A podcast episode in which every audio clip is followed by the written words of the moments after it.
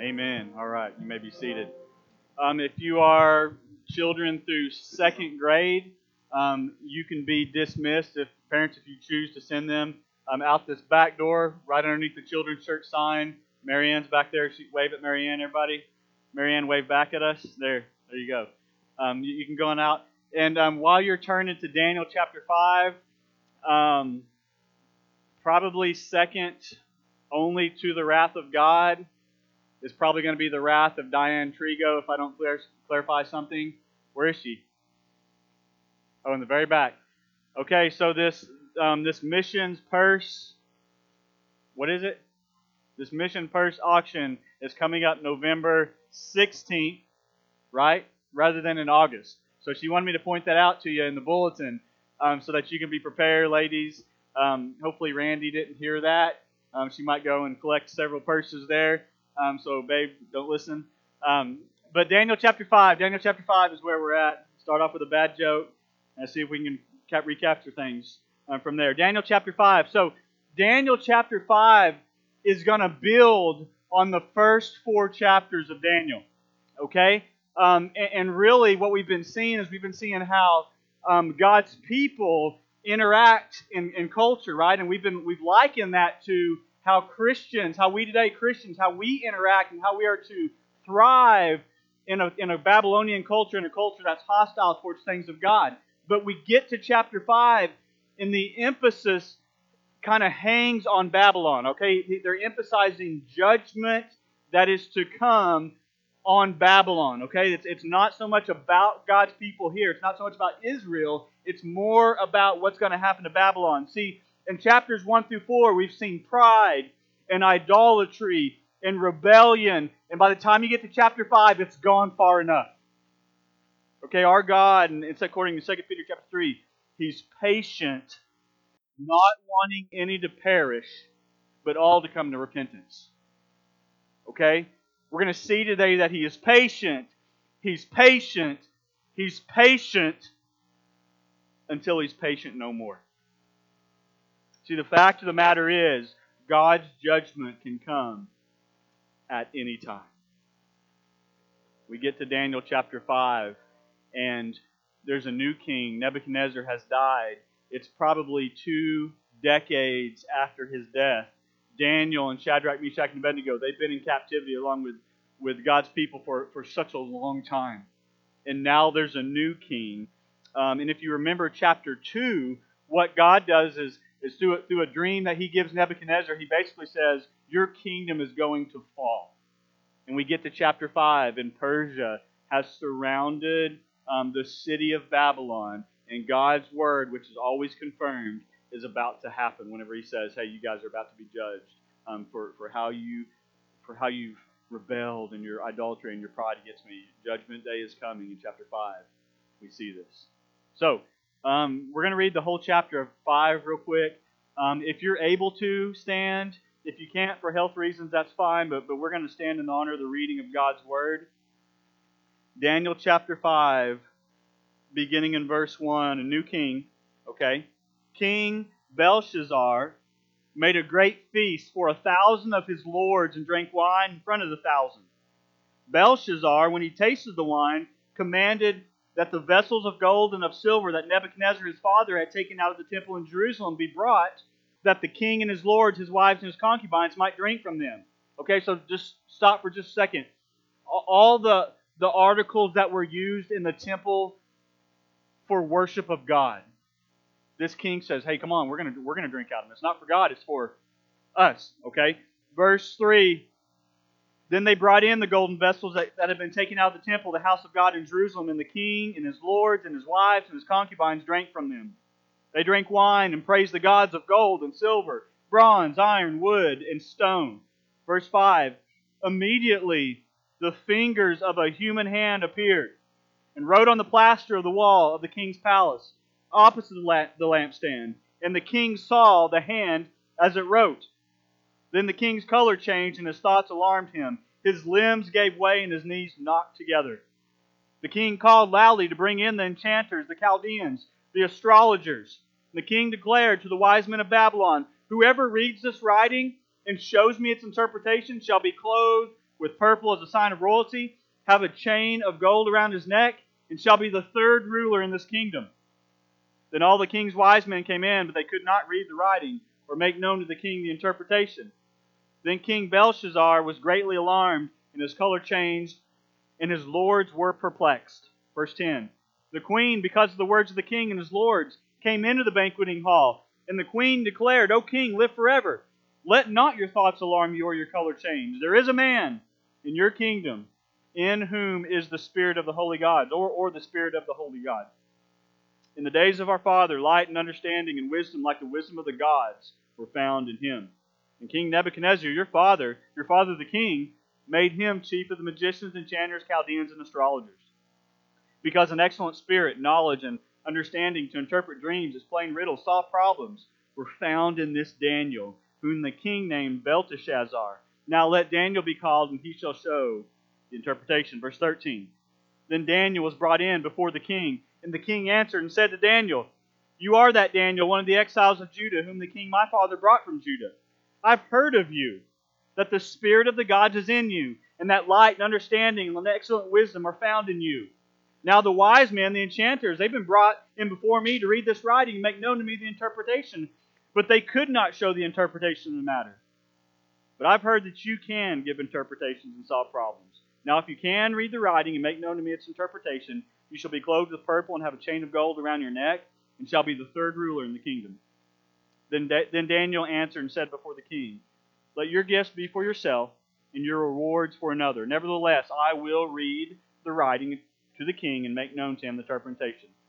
O king, the Most High God gave Nebuchadnezzar, your father, kingship and greatness and glory and majesty. And because of the greatness that he gave him, all peoples, nations, and language trembled and feared before him. Whom he would, he killed. Whom he would, he kept alive. Whom he would, he raised up. Whom he would, he humbled. But when his heart was lifted up and his spirit was hardened, so that he dealt proudly, he was brought down from his kingly throne and his glory was taken from him. We, we read this last week, right? Verse 21. He was driven from among the children of mankind, and his mind was made like that of a beast, and his dwelling was with the wild donkeys. He was fed grass like an ox, and his body was wet with the dew of heaven until he knew that the Most High God rules the kingdom of mankind and sets over it whom he will. And he, and I'm sorry, and you, his son, Belshazzar, have not humbled your heart, though you knew all this. But you've lifted up yourself against the Lord of heaven. And the vessels of his house have been brought in before you. And you and your lords and your wives and your concubines have drunk wine from it. And you, and you have praised the gods of silver and gold and bronze, iron, wood, and stone, which do not see or hear or know, but the God in whose hand is your breath, and whose are all your ways you have not honored. Then from his presence the hand was sent, and this writing was ascribed, and this is the writing that he inscribed Mene, Mene, Tekel, and Parsin. And this is the interpretation of the matter. Mene, God has numbered the days of your kingdom, brought it to an end. Tekel, you've been weighed in the balances and found wanting. Peres, your kingdom is divided and given to the Medes and Persians. Then Belshazzar gave the command, and Daniel was clothed with purple, a chain of gold put around his neck, and a proclamation was made about him that he should be the third ruler in the kingdom. But that very night, Belshazzar, the Chaldean king, was killed, and Darius the Mede received the kingdom being about 62 years old. This is the reading of God's Word. You may be seated. If you ever want to know how seriously God takes your sin or mine, all we have to do is look in the Old Testament. We, we read it, and we read about a God of love, and in the Old Testament at times, he seems so harsh But we see how serious, how seriously God takes sin. I mean, think about it. If sin, if it had no consequences, if if our brokenness, if our brokenness, if our sinfulness, if it didn't matter, if justice never came, why would we need grace? But see, it's the, if grace is so amazing, it must rescue us from something. And that something is defined by three words here Mene, Tekel, Peres. meaning that He is counted um, that or identified the sin. You know that your sin, everything that you do, that everything that you've ever done, everything you've thought, God sees. He sees it all. Like nothing, nothing is hidden from His sight. And listen, every sin you or I have ever committed, it, it is held against us, and we're born into this. Tekel, that, that, that our, our sins have been weighed, um, we have been assessed and found to be lacking. Peres, that, that things have been divided, that we are to be judged. See, from the moment we're born, according to Ephesians chapter 2, we're born with a problem. We're born with a sin problem, that there's not a one of us that is born from apart from the need of Christ. Like, like we're born into this. And, and listen, before we give our life to Christ, before we're forgiven, before we, we, we, we experience His amazing grace, listen, the judgment of God is just building on us and building and building and building. The Bible says that all have sinned and fallen short of the glory of God, and that wage of that sin is death. It's building. It's coming for us. I wrestled with, with, with how to name this because it sounds so weird. But what we're going to see this morning is we're going to see a, a Christ centered judgment. You say, what is it? What does that mean? Listen, you and I, uh, it's not that we just make mistakes. It's that when we are weighed and we are balanced, we are held up against a righteous God who knows no sin, who is the standard.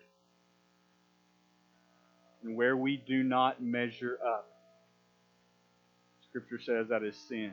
And, and yours and my, our sins have to be paid for.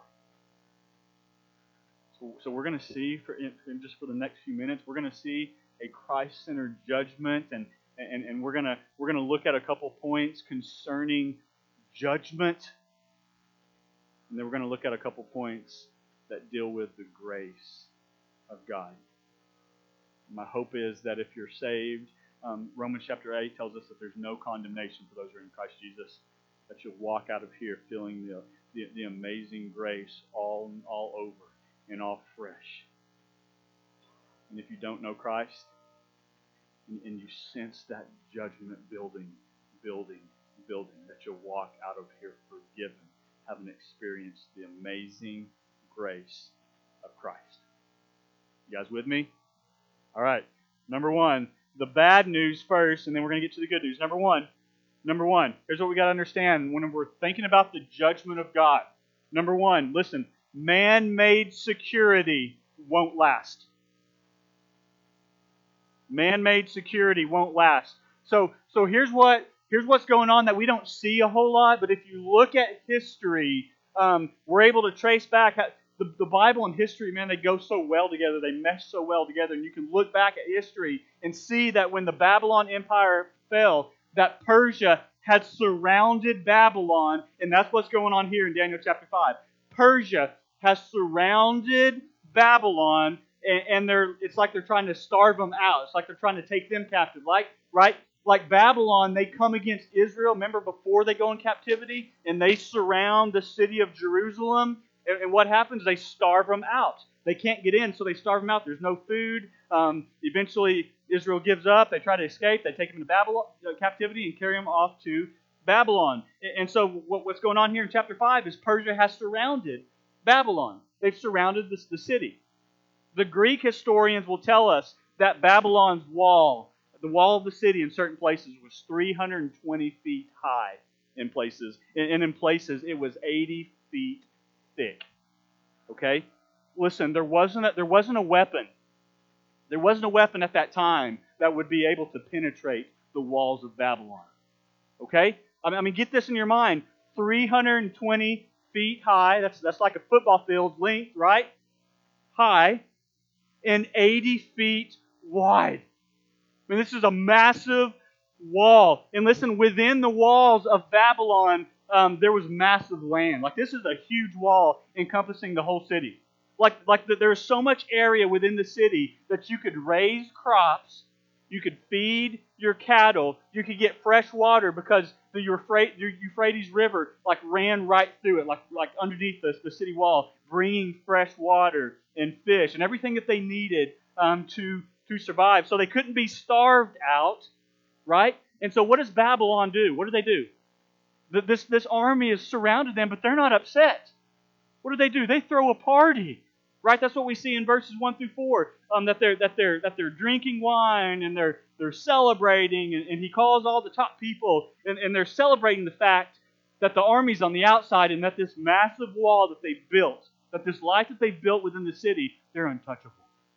That's what we see in verses one through four. They throw a, a party, thinking their self-made security, their man-made wall, will work and protect them from judgment you know, growing up, you know, we grew up in the country, me and my cousins, didn't have a lot to do. Um, we had to come up with our own type things for fun. And so when we were teenagers, we, we figured out that um, it was a lot of fun to chase the cute little rabbits, you know, that like come out in your yard at night. We, we found like we figured out to be a, it was, it was a lot of fun to do that. And so what we would do is at night we'd go out into these wheat fields when the wheat was just about this tall, and um, they, they would just run, and we just chase them on the four wheeler in, in the midst of these big wheat fields. And we, what we found out was that if you chase them long enough, eventually they tire out and, and um, they think that they're not going to get away and they just stop. Okay, these rabbits just stop running. What we would do is we would jump off the four wheeler, throw a little towel on them, and just pick these rabbits up that we had chased for how long till they got till they got tired, and then we'd play with them for a little bit and then let them go. All right. Well, one day we decided we're going to keep we're going to keep these rabbits. Okay, we had we had went out one night we caught these rabbits um, so the next day, as soon as the sun came up, um, we, are gonna we're gonna build this pen to keep these rabbits in. And so we get we get this fence, we find some fence, and, and we put T posts and we surround, um, build this good sized pen, and then we get that the chicken wire, you know, the real small, and we, we put it around the bottom because we, we wanted to make sure that these rabbits weren't going anywhere when they got in. And we know rabbits, they dig, right? So we couldn't just leave it with a dirt floor. So we got um, we got these wood pallets, right? And we laid them down, and then we got plywood and stacked it on top um, of these pallets. And so we got now this this fence with this with this wood floor, and we know that rabbits like to dig, and so we went and we got load after load after load of dirt that we piled up on these on these pallets, and then we we know that rabbits like to get in stuff when it's cold or rainy, and so we built this little house for them to get in, and we know that rabbits like straw, and so we got all this this straw, and so we stuffed it in there where they could dig around in there, or they can dig out in the dirt, um, listen, the buffet that we gave them of vegetables, I, I guarantee you they had never tasted anything so, so delicious, so delicate. We spent all day working on this, building this rabbit pen. And the moment of truth came. Right? We grabbed these rabbits, and listen, we, we, we dumped them over into the pen, and their feet had no sooner hit the ground than they were through the gate and gone. And we were the exhausted ones, so tired from working on this, this pen all day that we, that we were so shocked that we didn't, we didn't even go after him. Listen, that what we had worked so hard to build was over like that. All that hard work for nothing. You think about life. We have ideas of how life should be built. We have ideas of what it should look like. And, and listen, maybe life, maybe your life is built on how much money you can make or, or how nice of a house you can live in or nice of a car you can drive or, or the possessions that you have. Maybe that's what you've built life on. Or maybe you've built life on hard work um, where you're moving up in your company and you're getting this prestige. Um, all, all, everybody's looking at you and or maybe it's built on family, right? Like maybe like family's most important. So maybe you build life on family, or maybe you build life on fun, right? What you can get out of it as long as you're happy. Um, that's what you bank, that's what you build your life on. But listen, a life not built on Christ centeredness is doomed to fail.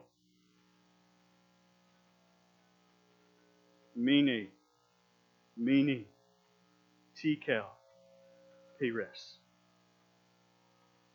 history shows us that the Persians who are on the outside dig dug this massive trench, diverting a river away from the city. The water went down and they went underneath the wall and took the city of Babylon. Judgment. Can you sense God saying, Beware? There's no human wall, no human effort, no fortress, no man made security that can protect us from the judgment of God. Number one, our man made security won't last. Number two, a little church won't help. A little church won't help. So see, God is God was bringing His wrath that very night, and a knowledge of God was enough, was not enough to help them. Okay, look at verse 18 with me.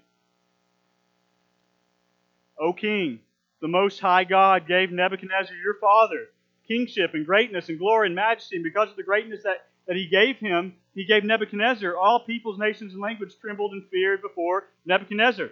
Whom Nebuchadnezzar would, Nebuchadnezzar killed. Whom Nebuchadnezzar would, Nebuchadnezzar kept alive. Whom Nebuchadnezzar would, Nebuchadnezzar raised up. Whom Nebuchadnezzar would, Nebuchadnezzar humbled. But when Nebuchadnezzar's heart was lifted up, and Nebuchadnezzar's spirit was hardened, so that Nebuchadnezzar dealt proudly, Nebuchadnezzar was brought down from Nebuchadnezzar's kingly throne, and Nebuchadnezzar's glory was taken from Nebuchadnezzar. Nebuchadnezzar, Nebuchadnezzar was driven from among the children of mankind. Nebuchadnezzar's mind was made like that of a beast. His dwelling was with wild donkeys. Nebuchadnezzar was fed grass like an ox. Nebuchadnezzar's body was wet with the dew of heaven until Nebuchadnezzar knew that the most highly God rules the kingdom of mankind and sets it over whom he will.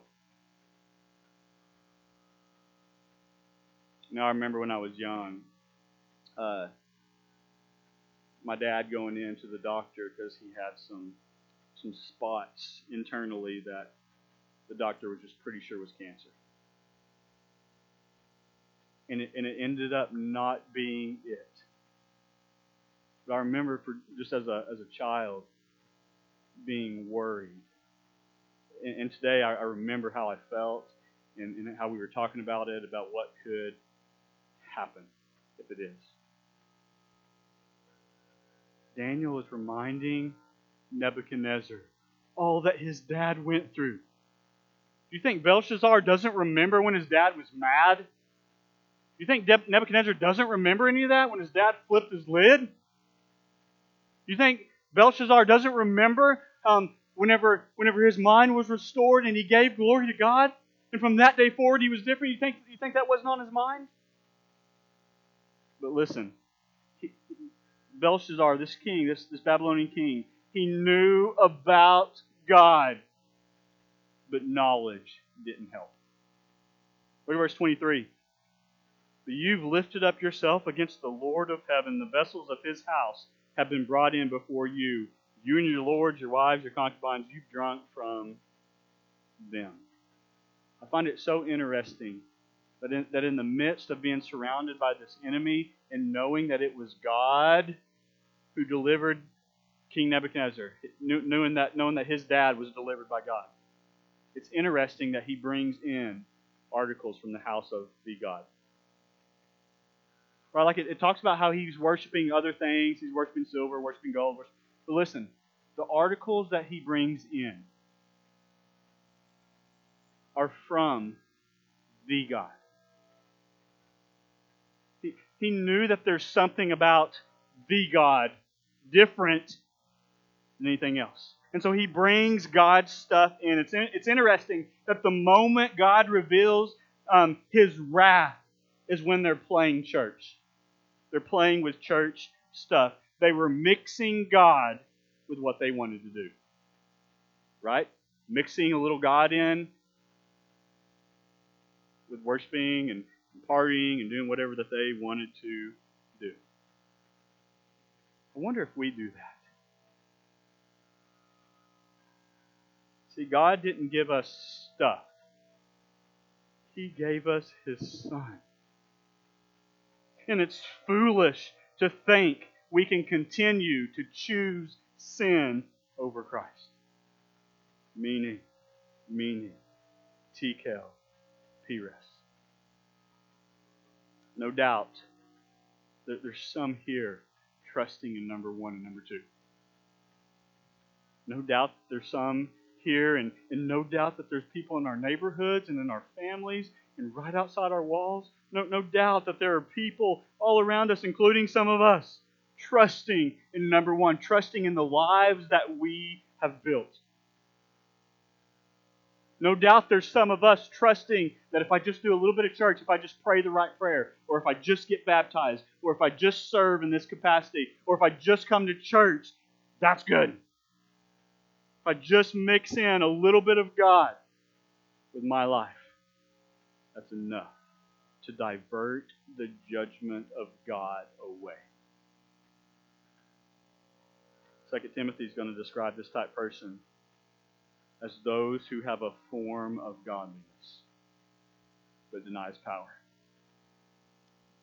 Jesus in Matthew chapter 7 is going to describe such as on the day of judgment, those that come and stand before him and say, Jesus, didn't we cast out demons in your name? And didn't we heal in your name? And didn't we do this in your name? Didn't we do that in your name? Didn't we do all these things in your name?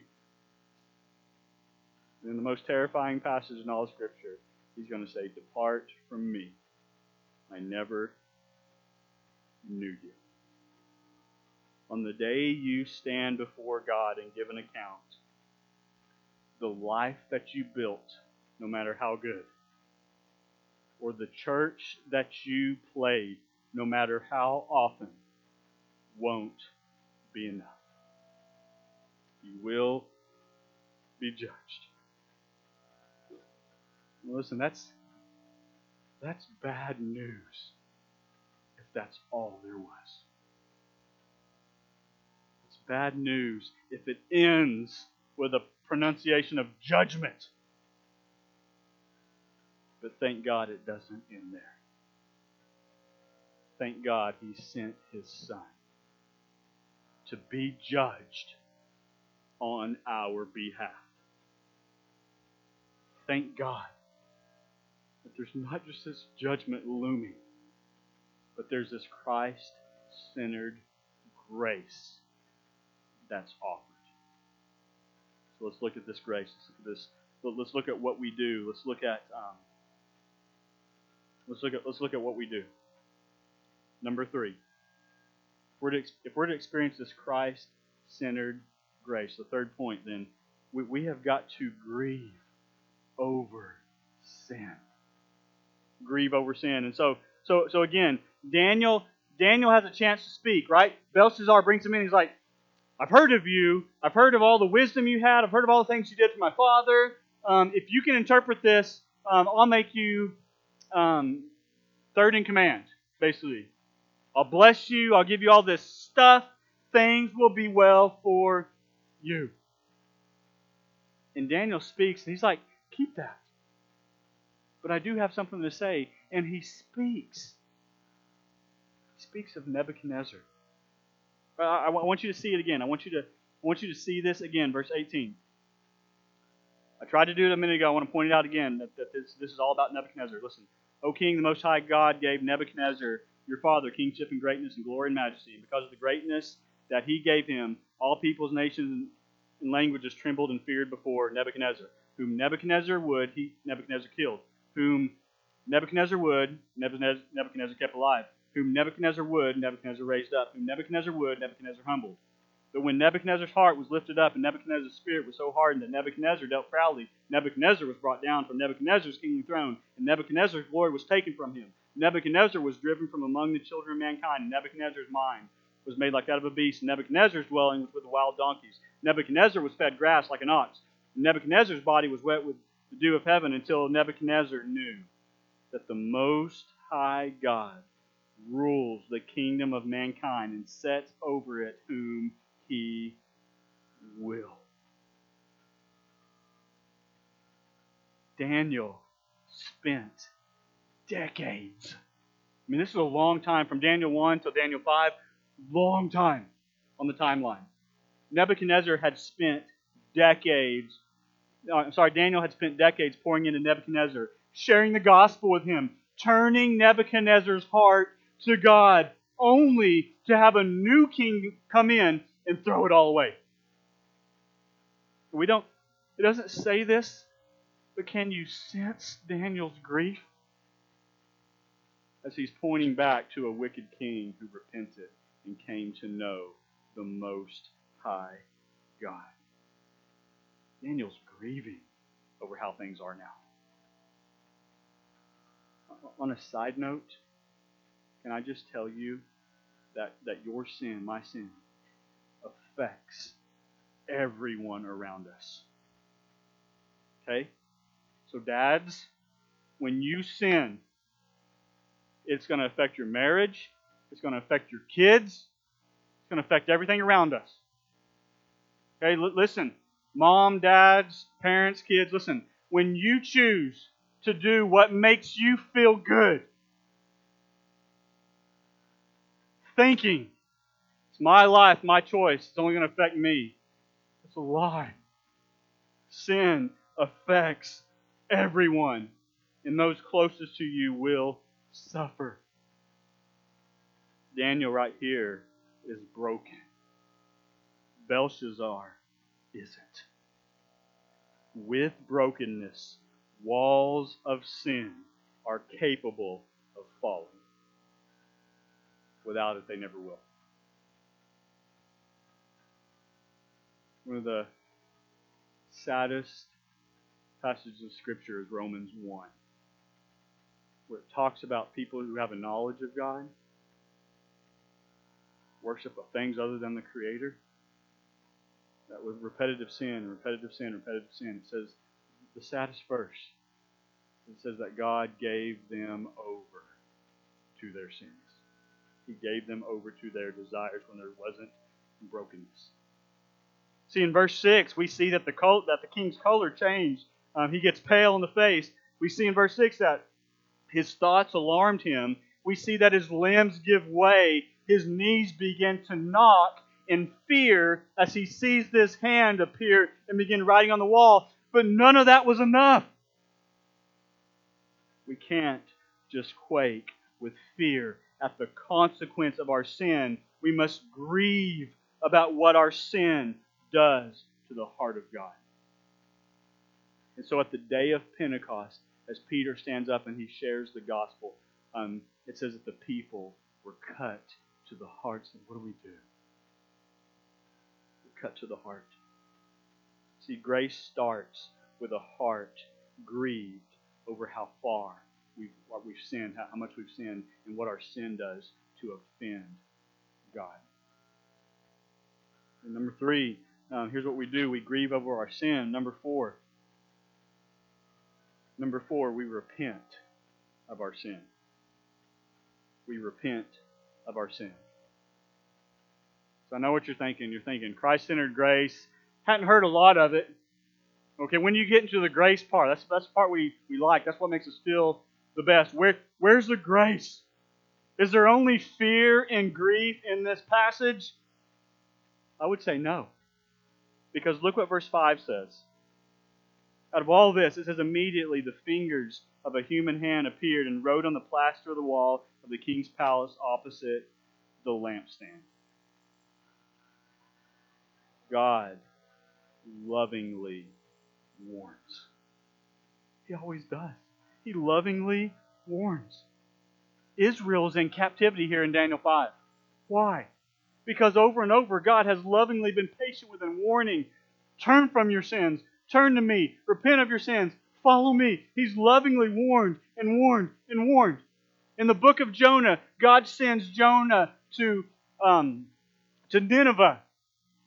And he says, pronounce judgment coming against this town, against this city. And, jo- and Jonah walks through the city saying, 40 days and this city's going to perish.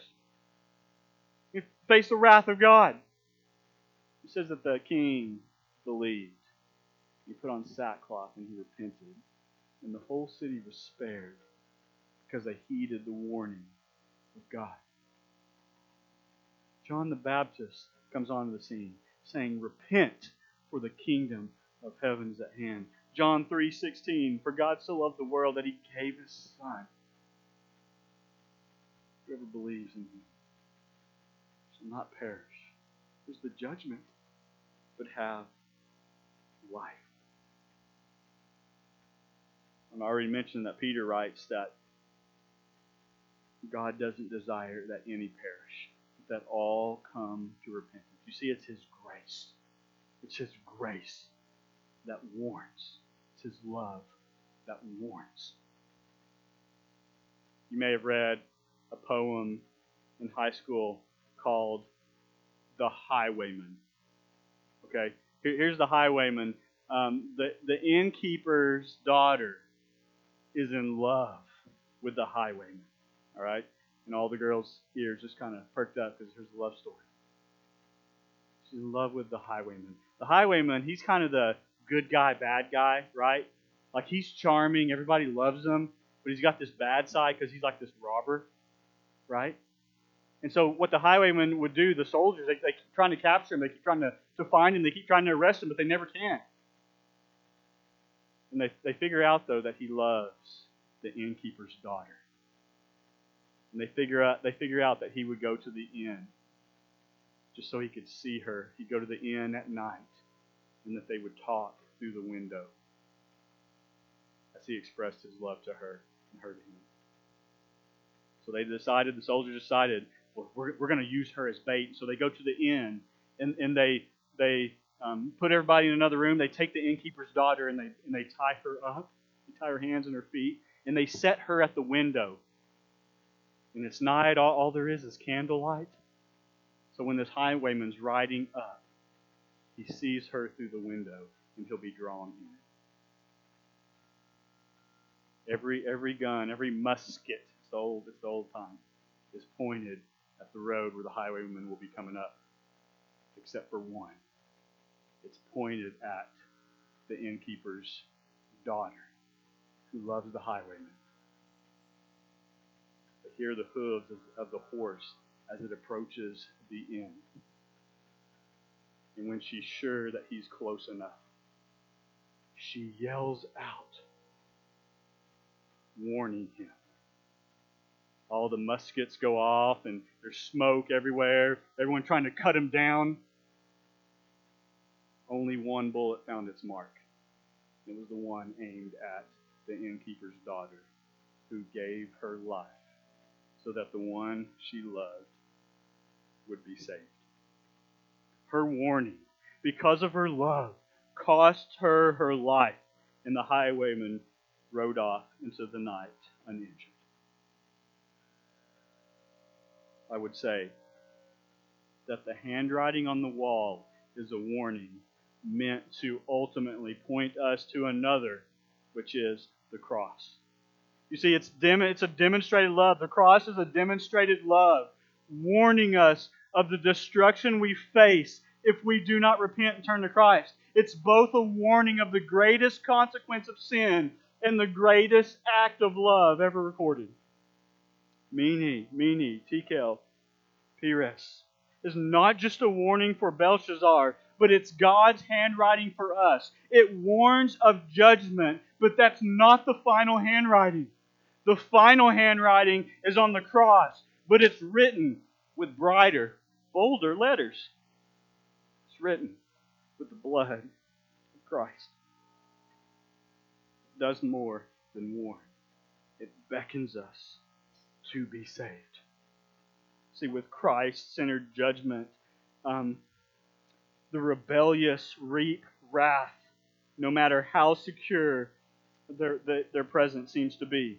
But with Christ centered grace, the repentant reap grace, no matter how bleak their past.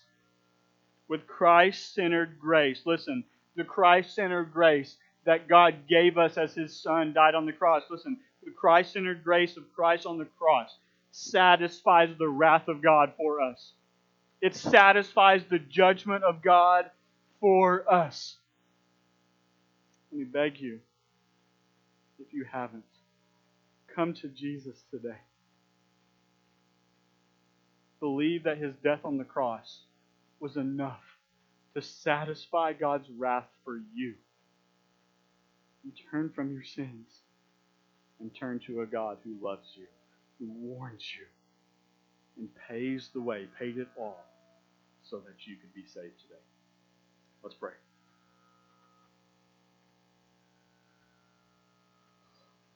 God, we're grateful for your amazing grace. God, maybe we maybe we just uh, appreciate that grace more today. Maybe you've saved us, and maybe we forgot. We've forgotten what you've saved us from. Thank you. Thank you for it. Maybe, maybe, may we rest in that today. Maybe we, may we feel the weight of that if we're believers. May we feel what you, the weight of what you did for us. And be reminded of that great love. Walk out of here today with hearts, souls on fire, as we experience that amazing grace. All new. And we return to our first love if need be. God, as we sing in a second, may our worship reflect our appreciation of that amazing grace. And God, for the one here today, for maybe several here today who have not given their life to you, God, I pray that they feel the weight of that judgment building and building and building. They feel the weight, the crushing weight of it. And that they repent and believe in you and experience the grace that we talk about. May they not rest today until they're resting in grace. That's all we have. That's all we need. We love you and we pray these things in Jesus' name. Amen.